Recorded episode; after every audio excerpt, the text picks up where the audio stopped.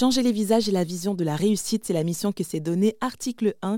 Cette association nationale et la fusion des structures Fratelli et Passeport Avenir, elle aide les jeunes de milieux modestes de 16 à 25 ans à bien s'insérer dans le monde des études et professionnels à travers notamment le mentorat. Et ça marche, atteste Amélie Niquez, directrice générale déléguée d'Article 1. Oui, le mentorat, ça fonctionne en effet. Alors nous déjà, on a des retours de, des, étudiants et puis des mentors et qui sont assez enthousiastes. Pour les mentors, c'est aussi une expérience et parfois ça vous permet aussi d'acquérir de nouvelles expériences, de vous, de vous challenger, d'apprendre d'une certaine manière à, à, transmettre euh, voilà ce que vous savez faire. Et finalement, c'est des expériences qui peuvent vous aider ensuite euh, si vous devenez manager, par exemple, euh, aussi, vous devez euh, animer euh, des ateliers.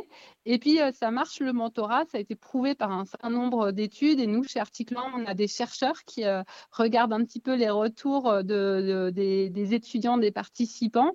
Et on a vu que sur des programmes de mentorat de durée, avec des jeunes qui visaient des études longues, ils s'inséraient professionnellement beaucoup plus rapidement que des élèves euh, sortis de la même école mais sans dispositif de mentorat et qu'ils avaient euh, en moyenne un peu plus euh, voilà, de possibilités de CDI ou même des meilleurs salaires. Et depuis tout ce temps, alors, vous avez pu accompagner combien de jeunes jusqu'à présent? En fait, historiquement, on accompagnait environ 2000 jeunes par an, article 1, et ce depuis une quinzaine d'années. Et puis c'est vrai que bah, le gouvernement euh, s'est rendu compte, euh, parce qu'on n'est pas la seule association qui fait du mentorat en France, mais le gouvernement s'est rendu compte à quel point justement ça pouvait vraiment être un outil pour euh, la jeunesse. Et post-Covid, où les étudiants et les jeunes ont été vraiment parmi les victimes finalement de cette période très difficile qu'on a connue, c'était un dispositif pour aider vraiment les jeunes à se remettre le pied à l'étrier.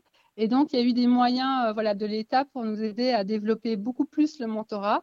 Et c'est comme ça qu'on est passé de 2000 à 20 000 euh, binômes accompagnés l'année dernière, en quelques mois.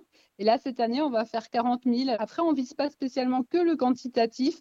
On a aussi envie, voilà, que, évidemment, que ça puisse rendre concrètement service euh, aux jeunes et puis aussi que le mentor, il s'y retrouve et qu'il soit content et fier de son expérience. C'était Amélie Niquez, directrice générale déléguée d'Article 1.